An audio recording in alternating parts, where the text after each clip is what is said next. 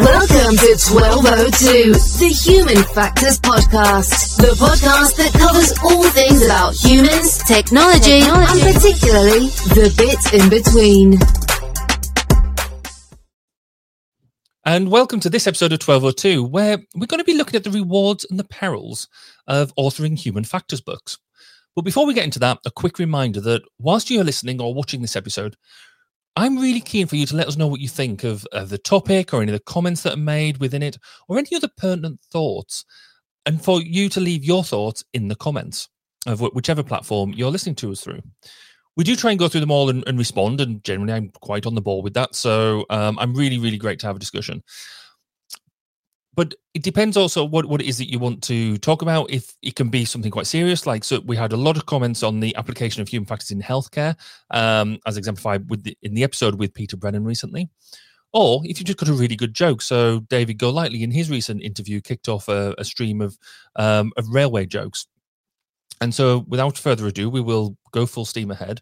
And however it happens, getting your thoughts and ideas and feedback is really, really brilliant for us and helps us move forward as a channel. But it's fair to say that in my career, I have on more than one occasion used the term standing on the shoulders of giants.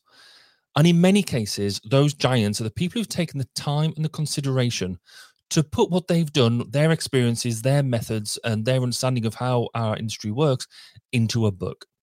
And that book allows the rest of us to learn from what they've done. Without these books, many practitioners would struggle on a day to day basis to achieve the consistency of approach and the agility in being able to flex methods to differing uh, and suitable situations. So I'm really pleased that one of those giants has been kind to join enough to, to kind enough to join us today, and that is Bob Bridger. He's the past president of the CIEHF and author of a number of books, the most recent being Introduction to Human Factors in Accident Investigation, but has a number of books also aimed at those starting out on their human factors journey, a number of which still sit on my own bookshelf and I use regularly. So, welcome, Bob, and thank you very much for joining us today. Hi, everyone. Hi, Barry. No, it's a pleasure to be here. Thanks. So, before we get into this idea of um, of how you know, authoring a, a, human factors book and the sort of things we need to get involved, yeah. it'd be really fantastic to learn a bit more about you. I mean, I, I don't know who doesn't know about you, but um, but in terms of what you're doing currently, um, what are you doing on a day to day basis? Well, that's interesting, Barry. Nowadays, I'm I'm self-employed through my own company, so um, I, I, basically I do work when it comes in um, on a, a, task and finish basis. Um, so you could say that I'm coin operated, basically. Um, you know, clear deadlines, clear clear number of days, clear deliverable, um, um, and that's it. You pay the money, you get the deliverable. That's simple as that, and that suits me. I've I've I've had the pleasure over the last couple of years of working with the Health Safety Investigation Branch, assisting them with accident investigations, or not, mm-hmm. not accident investigations, investigations of safety occurrences. Right. So, and that's been great. They're wonderful people. I really enjoy working with them. And one of the reasons I've enjoyed it so much is because my first job when I left school was an operating theatre assistant in a Croydon General Hospital. So okay. I was one of those people dressed in green pajamas with a hat on and um, cream coloured wellies, pushing a trolley around, collecting patients, taking them into theatre, and doing all the dirty jobs like hanging up the swabs covered in blood so they could do um, swab counts, and taking out the amputated legs to the incinerator and all of that business. So wow. it was really nice towards when I'm coming towards the end of my career to um, start working in, in hospitals again and visiting hospitals and seeing what's changed and what hasn't, and um, and just working with a great bunch of people. I've done some other jobs as well that are interesting, one of which is um, helping companies that have to get protocols through the Ministry of Defence Research Ethics Committee. And um, as an ex member of the Royal Navy Scientific Advisory Committee, I've re- reviewed over 500 protocols in all areas of human sciences. I kind of know my way around that process, and um, I can um, I can give them a leg up quickly, um, yeah. get get them through. Um, I've also done some presentations and um, courses and that kind of thing, which we can talk a little bit about later on. Um, at the moment, I'm very much a self-employed layabout because I'm waiting to hear on about a um, a fast boat project that I've um, agreed to support. But as you know, what it is with some of these with some of these work, it's we're very much in hurry up and wait mode. Yeah. yeah. Uh, okay. No, it's not ready yet. No, they haven't decided yet. No, we'll let you know. But okay, that's fine. So at the moment, I'm having a wonderful time. Um, I go to gym three times a week, play tennis three times a week, um, go for a cycle ride in the country if the weather's nice.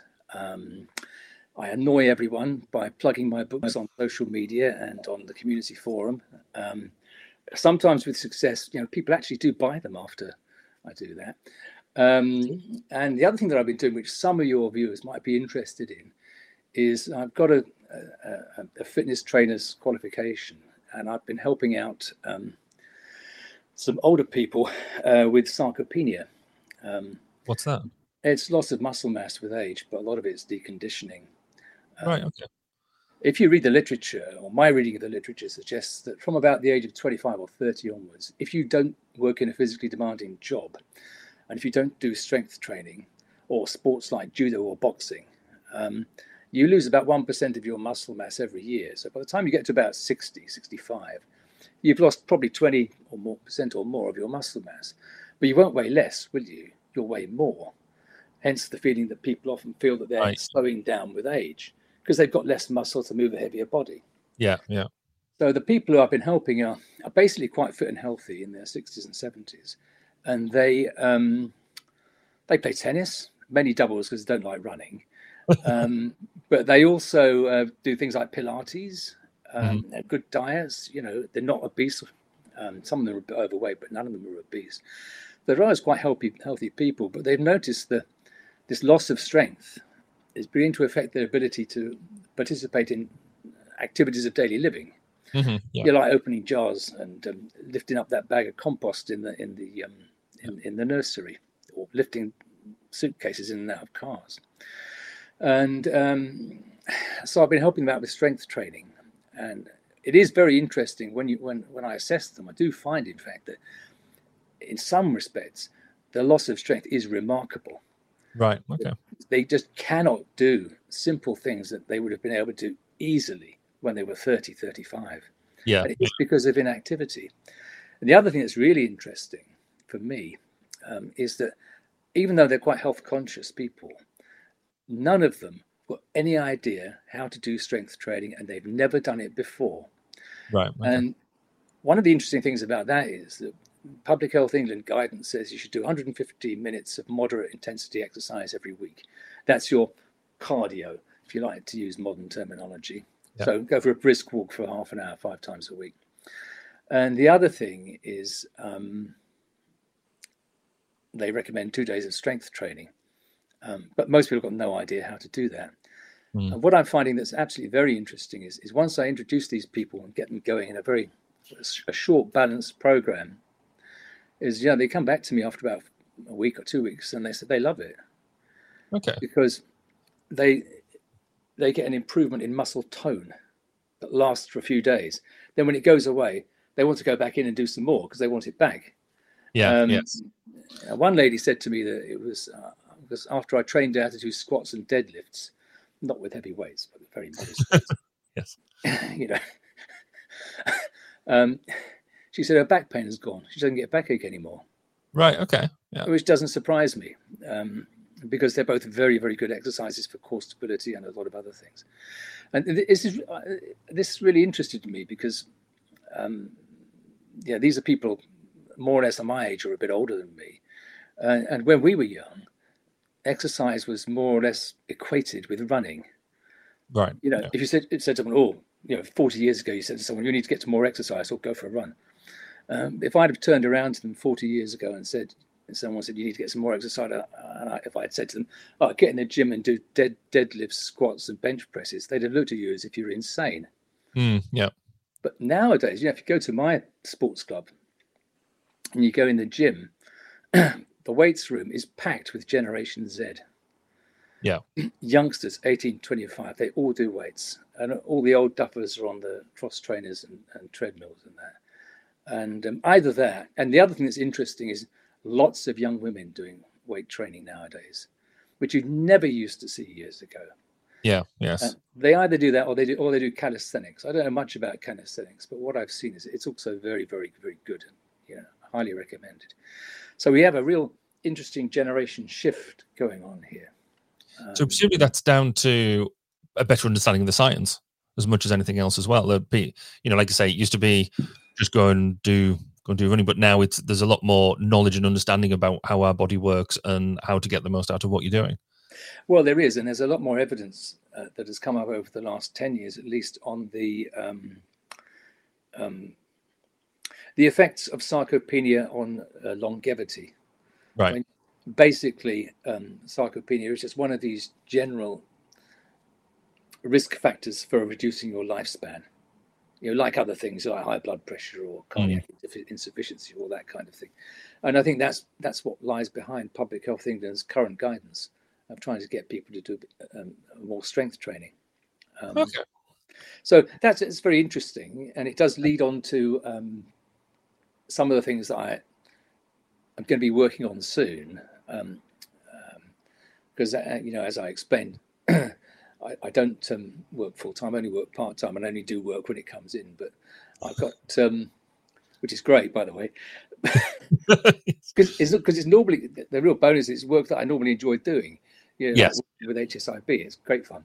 But um, um, I'm doing um, a couple of articles for Safety Management magazine, and the first one is on hybrid working and maintaining health, mm-hmm. and the emphasis is on physical health.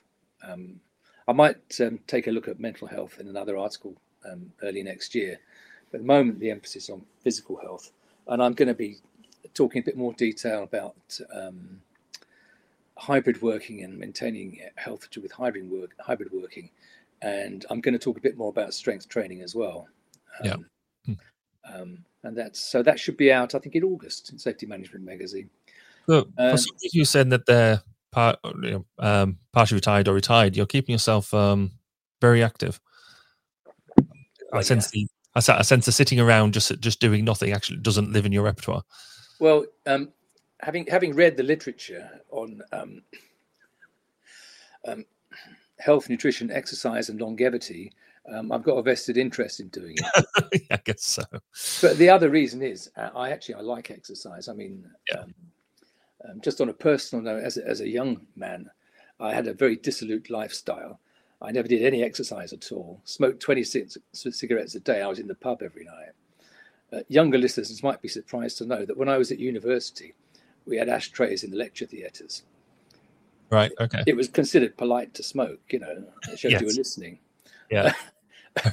so, but anyway, once I converted to exercising um, regularly, um, um, the, the benefits are just obvious. Yeah, yeah. And you just feel so much better. Eventually, you get to the point where if you stop exercising, you just don't feel as good, and you miss that feeling of being. I mean, I went to the gym this morning um, for about forty minutes, and um, and had a workout, and yeah, I feel great. Um, I've got no post lunch dip, no tiredness. Um, you know, fully alert and you know, definitely ready to have a walk down to the um, the club for a pint later on. Um, Fair. But um, the next article that's going to come up for Safety Management Magazine is going to be about human factors in accident investigation. Mm-hmm. Um, know, we've got lots of colleagues, haven't we, in the institute who have um, some have moved from university to work for places like the Rail Accident Investigation Branch and places like that. Yeah, um, yeah it's a real it's a real growth area. I was looking on LinkedIn uh, today, and I saw that um, Nora over in Ireland is advertising another fantastic job um, with the Irish Railways um, on um, uh, you know with a big emphasis I think uh, on on safety. Um, it really makes me wish sometimes I was ten years, fifteen years younger. I'd definitely go and work for one of those organisations in human factors safety. I think it's really fantastic career opportunities and really interesting work. Yeah, I think you're right. I, I interviewed Nora the other day, and this um, her episode should should have come out just before this one, um, where she talks about the breadth of work that she does, and it's it's something that I've never got involved with yet. Um, but the more I read, so I've like, um, you know, you, you, listen to colleagues, you read read the literature, you read, like I said, um, got your uh, latest book, which which we've read as a as an introduction and, and, things, and it does make you think that whole investigative piece, that whole looking at it, looking at tr- almost tragic events, but through that human factors lens, is is absolutely fascinating. Well, it is, and I think one of the reasons why organisations are employing human factors um, experts in accident investigation or investigating safety occurrences, to speak you know more generally, mm-hmm. is because you know we naturally take a systems approach. Yes, and yeah. have done for fifty years you know, it, just in our blood, that's what we do. We look at things through all angles. We're multidisciplinary. We can see things from a physiological point of view, an anatomical point of view, and a psychological point of view, and a bit from an engineering and process point of view as well. Yeah. So we've got um, sort of automatically keyed in to look at things very widely, and I think that, that that's part of the value that we add. So anyway, the article that I'm writing next on on this is, is basically, I'll be honest, it's just a teaser for my book. Um, it's something quite. You're very good at pushing the um, um, pushing the, the the literature that you've been doing out on, on social media. So hopefully, no, and we will put some links to the um, to the different bits in, in the description of this. But you're quite right. There is a, there's a lot out there about what what you've achieved. Yes, please. Well, I'll, I'll, be talking about the pros and cons of writing HF books a little bit later, won't we? So yes, but we can talk about that. That will come back to that one, I think. But yeah. um, so but no, sorry, just to jump in, you talked about you being um, the young lad at university, uh, all that sort of stuff. How did you how did you get involved in human factors in the first place? Was that your first love, or did you come into it, or so? How how did you find out that this such a thing existed? Well, I was one of those people who was always quite good at a lot of things, but not particularly good at anything. Right. so even though I really enjoyed physics, I did A level physics, mm-hmm. you know, and even I really enjoyed that, and I was quite good at it. I knew that I wasn't good enough to do a degree in it. Right. Okay. And I liked biology as well. Uh, I thought it was interesting. Um, I didn't really want to do it. And at the same time, I liked. I, I thought history was really interesting as well, and and English and writing. So anyway, I sort of made a. I ended up working as a psychologist for a while, and I realised that I was a rubbish psychologist, absolutely useless, in the sense of you know I don't understand why people think I lack empathy. Right. Okay. Because you lack empathy, you moron. You know. So I came across ergonomics. I thought like multidisciplinary. I thought, I'm going to do that, um, and so I did it. And I think I did the MSc in um, University College London. And the minute I started studying it, I knew I made the right decision. I never looked back for a second. So you've touched upon some of the roles that you've had. Can you just give us a potted history of, of the career path from um, doing that MSc to um, basically working through your career, the different types of roles you've done? Okay, well, after the MSc, I went out and I worked for the Chamber of Mines Research Organization in Johannesburg, where they were um, they did all the um, acclimatization work for acclimatizing people to work underground in the gold mines. Okay, um, so really big on physiology, and um, I did work there on things like uh, noise and performance of hydraulic and pneumatic rock drills. Um, that was quite interesting, and I got a very good grounding in in noise. Um, how to measure it, you know, doing things like third octave analysis, all that kind of thing. Uh, that was really good. Um, but after a while, I found that it was a bit boring. Um, and then uh, down in Cape Town, they'd set up a um, ergonomics program in the in the biomedical engineering department, and the, there was a, a, South African chap who I'd worked with in Johannesburg who'd retired from Loughborough. Um, he'd taken early retirement from Loughborough and gone back to South Africa to work um, for the mining industry on contract for a year. That's where I met him. Then he moved down to Cape Town to set up the ergonomics program, but he told them that he was only going to work for one year because he wanted to retire. He wanted to be like I am now, you know, mm. a bit of a layabout. But um, he, so um, anyway, I got the job. So I ended up working in Cape Town, running the postgraduate program in ergonomics. And we did a lot of things down there. I did some a lot of my early work on seating, posture and seating, and all of that kind of thing. Um, did lots of consultancy for industry, looking at um, you know, improving workstation des- workstation designs, you know, preventing musculoskeletal disorders, all the old HSE stuff, you know, like manual handling risk assessments. Um, yeah. Did a lot of workshops and that kind of thing. Um, trained some lots of students. Many of that, many of the students, well, not many, some of the students that I trained there in the 80s and 90s are still working in South Africa as ergonomists. Some of them got their own companies. Mm-hmm. Um, and I'm still a member of the um, South African Ergonomic Society. Uh, okay. and uh, they're, they're, they've really set something up now. They've even managed to persuade the government to introduce ergonomics legislation. That's the wow. Labour. So yeah, yeah so um, very positive um, developments the way it's gone over the years. Um, then, when I finished my own PhD at uh, Cape Town, I was looking for something to do and um, a new challenge, really, because I was busy. But I um, decided to write a textbook. Right. In those days, you had loads of lecture notes you used to have to give to students. So I just thought, well, I'm Yep. going to write them all up nicely in, in, in slow time, you know, as a background task. I hired a graphic artist to do all the artwork for me and the figures.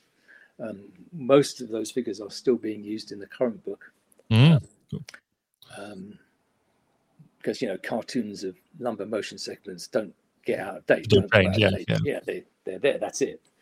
um, and uh, then I got the book published. And we could talk a bit more about that process yeah. in a moment. But um, then in 1999, I moved with a young family back to the UK, um, mainly because um, for family reasons and because the South African rand had collapsed and the interest rate on my new mortgage had just gone up to 25%. Ouch. Yeah. So, ouch. It was, you know, I just thought the next 10 years are going to be miserable. yeah, yeah, yeah. So anyway, I, I applied for the job at INM, Institute of Naval Medicine, and um, I got it, and they gave me a relocation package as well. They relocated us, the whole family. Cool. So basically, basically, the Royal Navy threw me a life belt, Yeah, yeah, yeah. yeah, yeah. and then I so I ended up down here at um, down on the south coast working working at INM, and and that was very good because it was um, the quality of life down here is, has always been excellent. You know, I had a short commuting time. I could commute to work and back in five minutes with no traffic. Um, so that enabled me to have time to do other things. Um, Yeah. So I wasn't wasting time sitting in, tra- in traffic or in trains. So I was able to bring out new editions of my textbook and also do a bit of um, lecturing up, up for Peter Buckle and Co. up at Surrey. I did a bit of lecturing for them over the years, and that was good fun. Um, and also helped me with my, my book writing. Yeah. And then um, 2018, I decided it was time to um, do something new. And so I um, uh, left the Institute, and uh, wife and I set up a little company. Um, she, she's an events organizer and Okay. do a bit of events and consulting. And that's what we've been doing ever since. Um, and I also, in the interim period, I, I published um, a couple of books. Um, the other one's a guide to active work in the modern office, which we can talk about. That's one of the cons of writing books, by the way. I'll tell you why in a minute. But um, um, and I also had a it, it was great timing because just before I was about to finish up at INM, the institute contacted me about the presidential term. hmm Yeah. So two things happened on my last day of work at INM. I had my first discussions about being starting the three-year term as president of, CIEHF, and I had my first meeting with HSIB to support them with an accident. Uh, sorry, not an accident investigation, an investigation of a safety occurrence. Yeah. So it was like you think to yourself sometimes. I don't really believe in fates, you know, but sometimes you think, did I do that at the right time? Yeah, Yeah, yeah. yeah, Yeah. I did. Makes sense. That's really fascinating. Again, just see, seeing the the breadth of stuff you've you've got up to and the opportunities that you've taken. But as you say, we're going to talk, going to take a really quick break, and then we're going to get back into talking around um, the, the the books that you've written in particular. So we'll be back right after this. You are listening to 1202, the Human Factors Podcast. We wanted to take the opportunity to say thank you for your support. You can help further by rating us through your podcast provider, sharing us through social media, and telling your friends and colleagues. Let's work together in raising awareness of the value in putting users at the center of what we do. And welcome back. And today we're talking with Bob Bridger about writing and publishing human factors books in particular. So, Bob, you've already sort of alluded to it, but how did you get into authoring HF books? And really, what what what was that spark that sort of said you had that bun- that that collection of of notes that said that you then took and said, "I know, I'll publish a book." Because I've got to be honest, it's not the first thing that comes to mind for me when I've got really done various bits. I mean, maybe it's just my wrong mindset, but what what what made you feel like you had you could do that? Well, I thought there was a gap in the market. Right. Um, because in those days, there were about three main textbooks, like general textbooks. I- I'm not talking about books like um, Steve Pheasant's books, which were really restricted to physical ergonomics. Mm. Excellent books in their time, by the way. I'm talking about general textbooks. So there was one I think called Human Factors in Engineering and Design by McCormick and Sanders, mm-hmm. um, and there was another one called Occupational Ergonomics by Stephan Konz. And these books were in their like fifth, sixth editions by the early 90s, mid 90s. Yeah. So they were actually written in the late 50s, early 60s. And yeah. okay. very much, they still had to me, I didn't really use any of them, but they still had the flavor of sort of 1960s industrial engineering yeah, great if you're running a factory in the 1960s, got everything you need. Yeah. But it didn't really. And I also felt that um, they weren't very good on biomechanics. Right. And things like musculoskeletal disorders, and they weren't very good on psychology either. Um, particularly with all the, as, as you as you know, at that time, um, there was a lot of emphasis on cognitive ergonomics and getting cognitive match between technology and human information processing and getting that fit right, or matching machines to minds, as John Long once said. Um, and I felt that there was a, a good um, place in the market for a book that did that. And I also looked at all my lecture notes that I'd had, mm-hmm.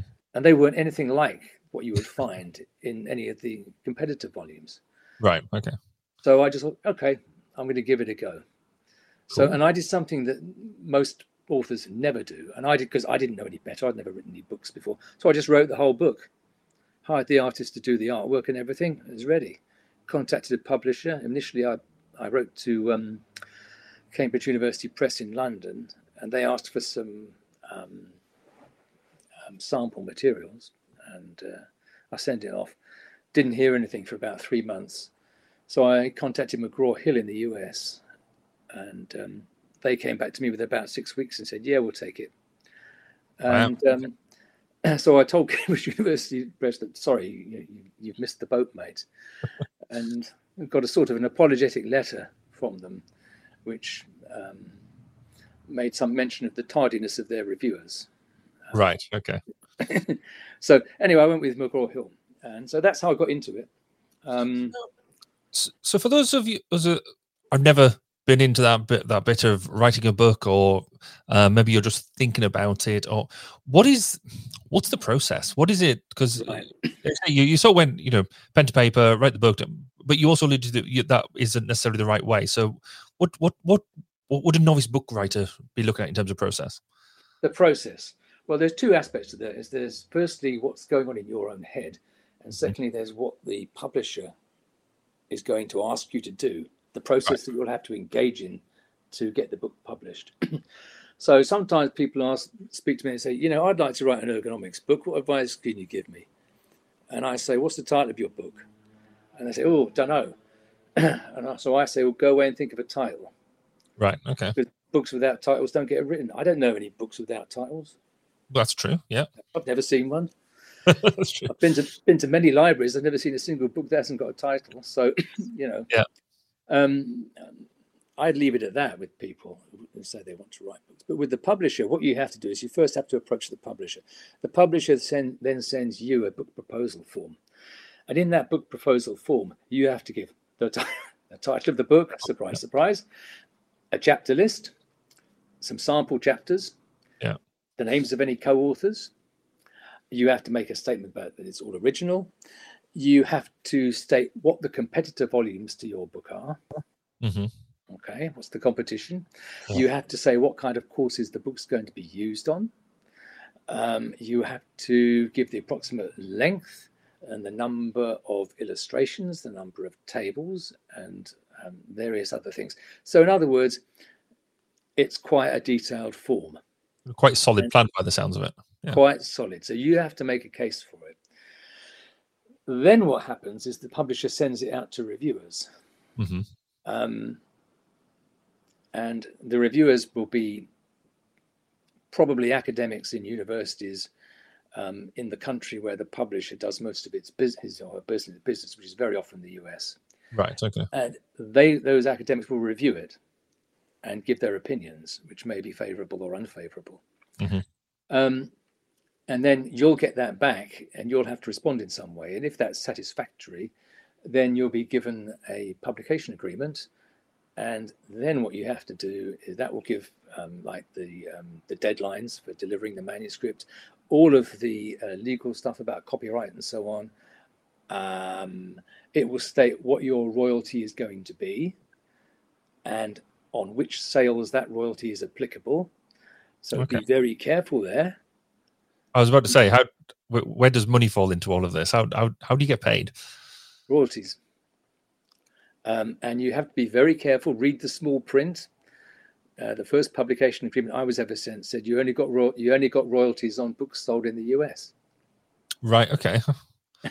So read read the small print. Yeah. And um, you'll be very in- disappointed when you see what royalty uh, figure they're going to give you. But it's you know it's the same with most books. It- It's not very high.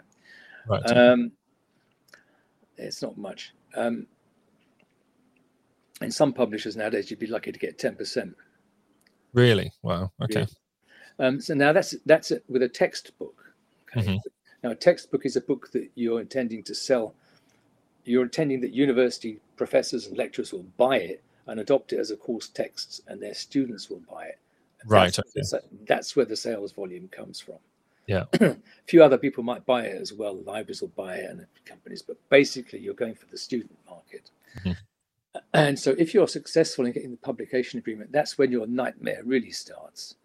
Because the publisher will say, okay, you've got to do um, an instructor's manual What's that? to go with the book. Right. Okay. So at the end of every chapter, you've got to put in some questions, preferably problems that have got have to be solved numerically hmm or in some other way. There could be essay topics, but basically you've got to put in some meaty questions there. Then you have to write a manual for the instructors that have got all the answers. Right. Okay. Yeah. Okay. Um, with Introduction to Human Factors and Ergonomics, fourth edition, um, which you all know about, Mhm. um, you get um, you get um, an instructor's manual, you get a guide to tutorials and seminars, you get over 500 PowerPoint slides, Wow. and you get um, access um, to all the artwork electronically. But you only get any of those things if you're an academic at a university and you adopt it as a course text. Right. Okay. Yeah. So, in other words, you, Barry Kirby, couldn't phone up um, CRC Press and say, Can I have a copy of Bob Bridger's instructor's manual, please? Yeah. Um, it's not available. Um, obviously, because they don't want they don't want students to get their hands on them. Oh, to it. Yes. No, that makes sense. Yes. That makes That's it. makes a lot of sense.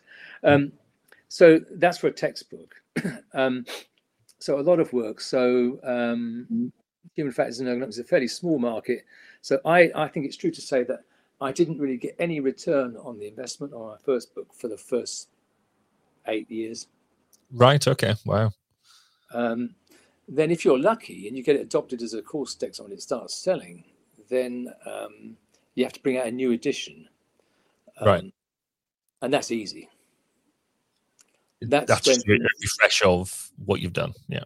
Yeah, uh, they, they basically they normally ask for 25 or 30 percent new material, Okay. which in a field like ours is dead easy to put in. I could say it's evolving so quickly that I guess there's there's always new stuff to, to play with. Yeah, yeah, there's loads of it, and there's stuff there's stuff that you've learned as you've gone along, better ways of expressing things, and Mm. like my new book on human factors and ergonomics, um, the textbook, it's got a new prologue on it on human factors integration, because I thought that outside of places like MOD and the a lot of the big industries like Atkins and Thales, most people don't know a clue about human factors integration. No, that's true. That's that's Yeah. very true actually. Yeah. You know, I mean, the first time you go to a meeting of one of those teams and human factors, it's almost like they're speaking a different language. yes. Really. So you've got, you know, you've got to talk. You've got to know what a requirement specification. You've got to know what human factors integration plan is. you've got to know what things like DLODs are, and Yes. Yeah. all of all of that. So I, you know, with the new book, I put in a new prologue on basically on HFI. Um, you know how to write requirements, Yeah.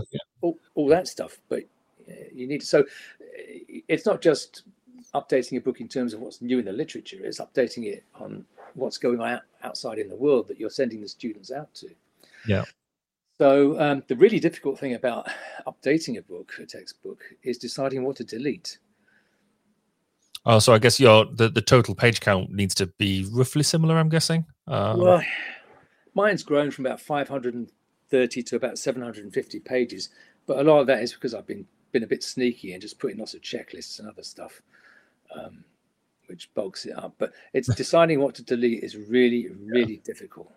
Because, because it must feel like you're it, it it's your child in many ways, isn't it? It's you you it, you've got a, a vet almost a vested love interest in almost every single word you've written because you that's taken you pain and blood, sweat, and tears to to, to get it on there.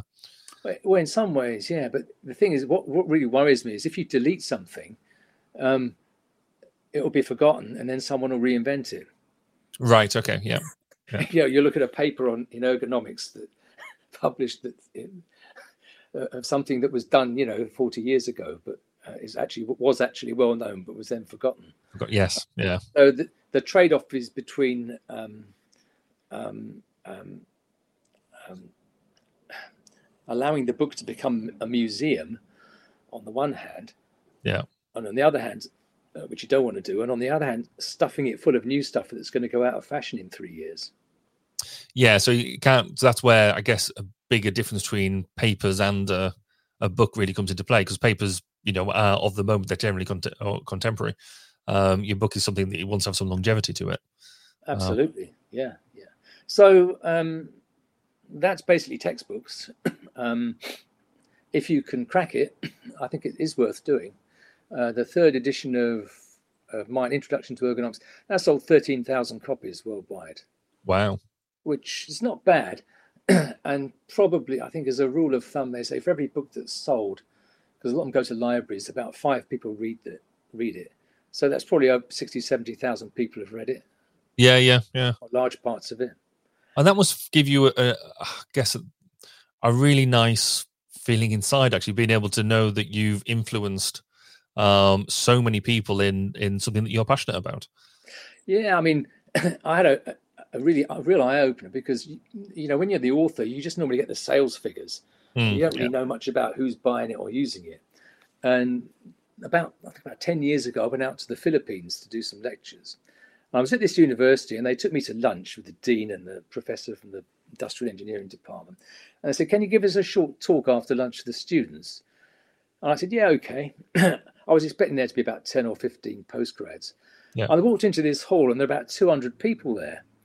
Wow. And these students, there was physiotherapy, industrial engineering, occupational health, occupational medicine, and one or two others. Uh, and all of these students, but they only had one copy of the, each edition of my book. Right.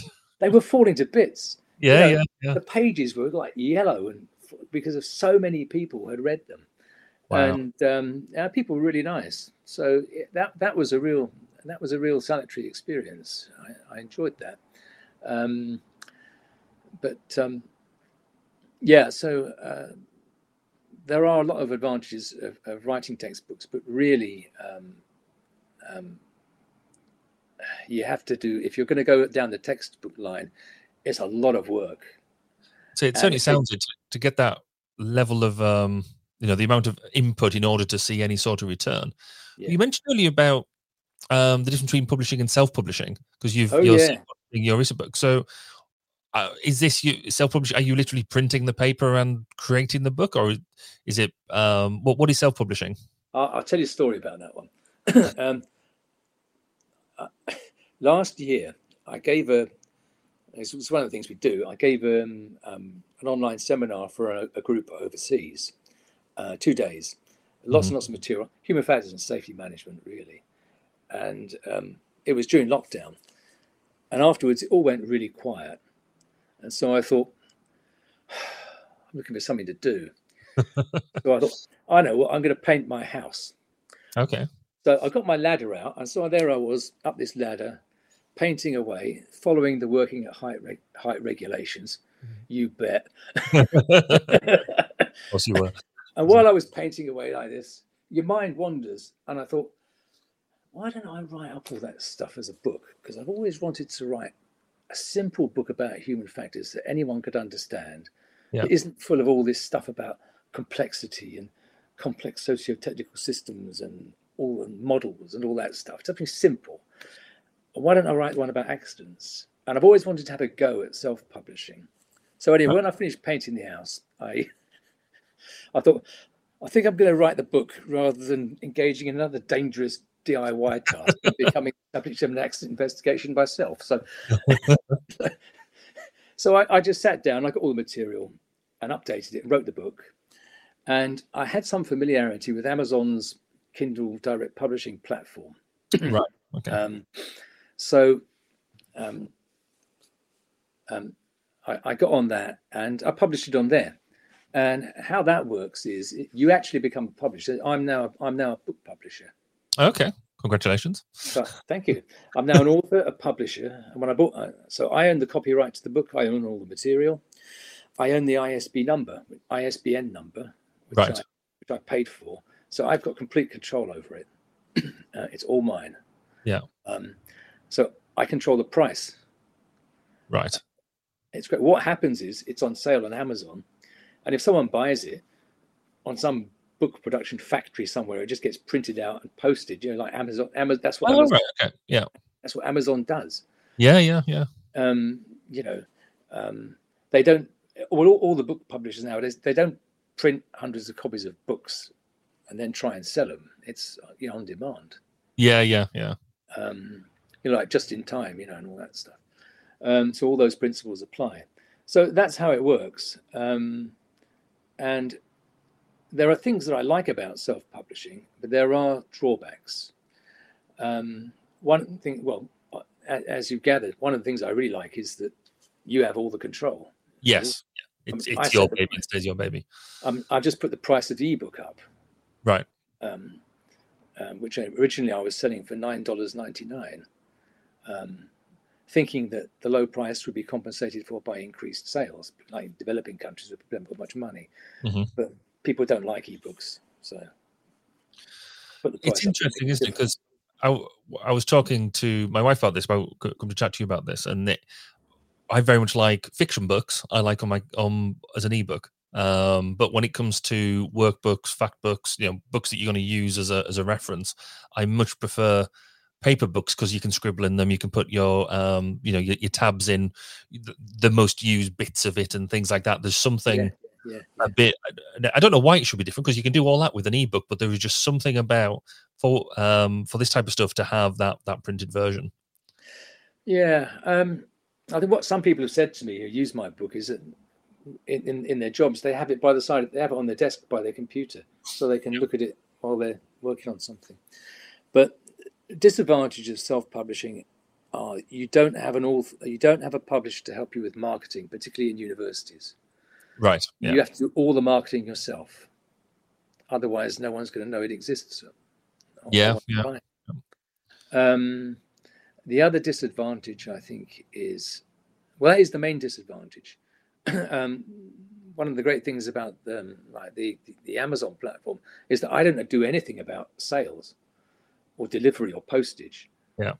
Amazon does all of that. Um, uh, there are adv- the other advantage, of course, is with with um, um, these internet platforms is is the royalty is much higher. So Okay. you can charge less. Yeah. Yeah. I think, yeah, with my book on accident investigation coming out at twenty-two pounds fifty a copy, I think that's a pretty keen price. Mm, absolutely. It's it's not, you know, I mean, I reckon if that had gone with a, a mainstream publisher, you'd be looking at 35, 40 pounds at least. Yeah.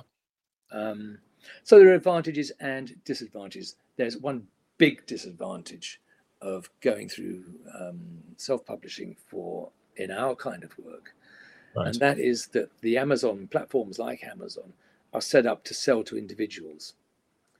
Right. They don't, they don't sell to university libraries, and university libraries don't use them. University libraries use um, other companies, and these companies provide a platform. Um, I'm I was fortunate in that my book uh, on accident investigation One and the fourth edition of the textbook, by the way, they're both available on a platform um, by a company called Kortext. That's Okay. that's Kortext with a K, not a not a C. Yeah. And, um, because universities want to do distance learning, and students won't be able to access the book, you know, when they're from anywhere, not just when they're in the university library. Um, so I was fortunate, and I got a, an arrange. I got a, a, an agreement with them to um, um, supply the book to um, universities. And to give you an idea, I think Kortext has something like two million ebooks, Wow. Okay. which it sells to hundreds of universities all around the world. Um, Substantial platform.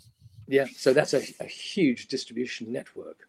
So uh, um, Amazon is a great distribution network and a great um, distributor for um, self-published books that are going to individuals. hmm But, Yeah. um, you need you, you need more if you want if you want to write an ergonomics book that's going to sell in universities. Okay. So, so what's next then? What you've talked about the books that you've written. What what you're writing about next? What's what's the next book to come out? Well, I've got the two these two little articles that I'm writing, Mhm. um, and um, in terms of books, nothing at the moment. But we have got um, I've got uh, a, a trip to Singapore at the end of August to do a keynote and a workshop on human factors in accident investigation. Okay. Um, and that's probably very largely a result of the the book. That's, I think that's a spin-off of um, publishing the book, um, Yes. Yeah. generating generating interest in human factors in accident investigation. Um, and then in um, October, I'm going to be talking to uh, one of the high-risk industries in Norway, um, also about human factors in accident investigation um, and how to how to um, sort of, as it were, to institutionalize human factors in your accident investigation process in a large high risk industry. Okay. Um, and that's um, that'll be very interesting, which may lead to um, um, some more work and um, um, uh, that'd be good. And then at the end of August, sorry, the end of October, I've got a Zoom meeting uh, with the Chilean Ergonomic Society because they because last time I was over there, I I I gave them a couple of copies of the the accident book, and they're actually very interested to know how their ergonomists can get involved in accident investigation in Chile. Wow. Um, so there's some things coming up. So when you start publishing these books, things things happen sometimes unexpectedly. Stuff comes in. Yeah. So- Um, Going to see, see comes- busy. eh? Going to see yourself quite busy then. Well, no, I'm, ne- I'm never really busy. Optimally loaded in good human factors terms. As busy as, as busy as you want to be. Yes, op- op- op- optimally loaded. That's what I Yeah. meant. Um, but no, um, um, Taylor and Francis did contact had contacted me about the next edition of the textbook and whether I was interested in in doing one. Mhm. Uh, and I said basically not immediately because I don't want to compete against myself because the Yeah. Okay. this one's still selling. Yeah. It's sold over five thousand five hundred copies so far, which is it's not bad, you know. That's uh, pretty cool. Well, certainly wh- when I consider how long it took me to re- to bring to produce it, Yeah. um, and with the royalties that I've got, it's actually um, it, it's yeah, it's, it's it's financially worthwhile.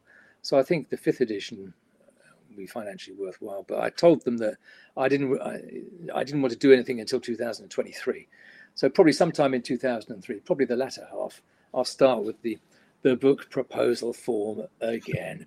go mm, go through all of that. You know, what's the competitor? What are the competitor volumes? Da, da, da. Who's the market? Uh, you, sometimes you think like, I said, well, if you don't, if you don't know, Why are you bothering? Yes.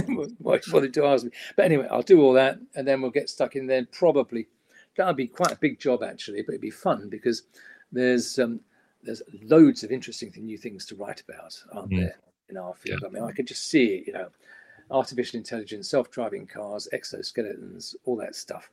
The real challenge there is going to be what do, what am I going to delete? Yes. Yes. Difficult. What would you what what do you lose in order to gain? Yes. Yeah. So um, and that's so probably looking at a new edition by around some 2025. Fab. Well, which is about the lifespan of a textbook, seven or eight years. Yeah, yeah, yeah. It's the um, um, I'll I'll put in my pre-order now to update my bookshelves because um, oh, yeah. it's so that's really really helpful and I think really insightful for um, um anybody who's think, thinking about a not only about writing their own own textbook and that type of thing because clearly you don't necessarily want the competition, but I guess appreciating the complexity about what goes into the background of what you're doing. But talking about books, we everybody I interview now, I ask a, a, final three questions that is the same for everybody, and and this one might be a bit of a uh, an easy one to answer for you, but um, but what is your go-to book? What is the book that or a paper that you pick up and use repeatedly as a almost as a as a core thing? You knew I was going to do this, didn't you? Yes, I knew you got to pick up your own book. Yes. there, there, are two reasons for that. Yeah. Firstly, because if if I'm writing reports for um, um, uh, someone like the HSIB yeah. um, or a protocol, and I need a reference for something, I know where to find it in there. Yes. Yeah. You know, so I can just grab it, you know, rather than sort of going onto Google Scholar and and and and trying to find a reference and inappropriate to back up what I want to say. So I know where to find stuff. Um, and the other reason is because obviously it's 750 pages long. I can't remember all that. uh, keep it with you. Um, so that, that, that, that's what I that's what I um, keep. I keep um, by by my laptop all, all times. Fair play. Um, if you could, if you could go back and, and speak to a younger younger version of yourself, a young Bob, um, what advice would you give yourself, given buy, what you know now? Hmm? Buy shares in Microsoft and Apple. Oh, fair play. Yes. No, that's um, um, yeah. See where that they're at now. That would be um interesting. Um, and this is where I, I, try and get something for nothing in many ways um, to get you to do some of my work for me. Um, who would you suggest I interview next on the podcast? Who would you like to hear me interview? Well, I would think. Well, I, will tell you what. Um, um, I wouldn't necessarily ask you to interview, um, and that would be any more boring old farts like me. Um, I'm, I'm, being facetious, sorry, but um, what would be interesting, might be interesting, because I've had this experience myself, and it would just be interesting to see whether what other people think.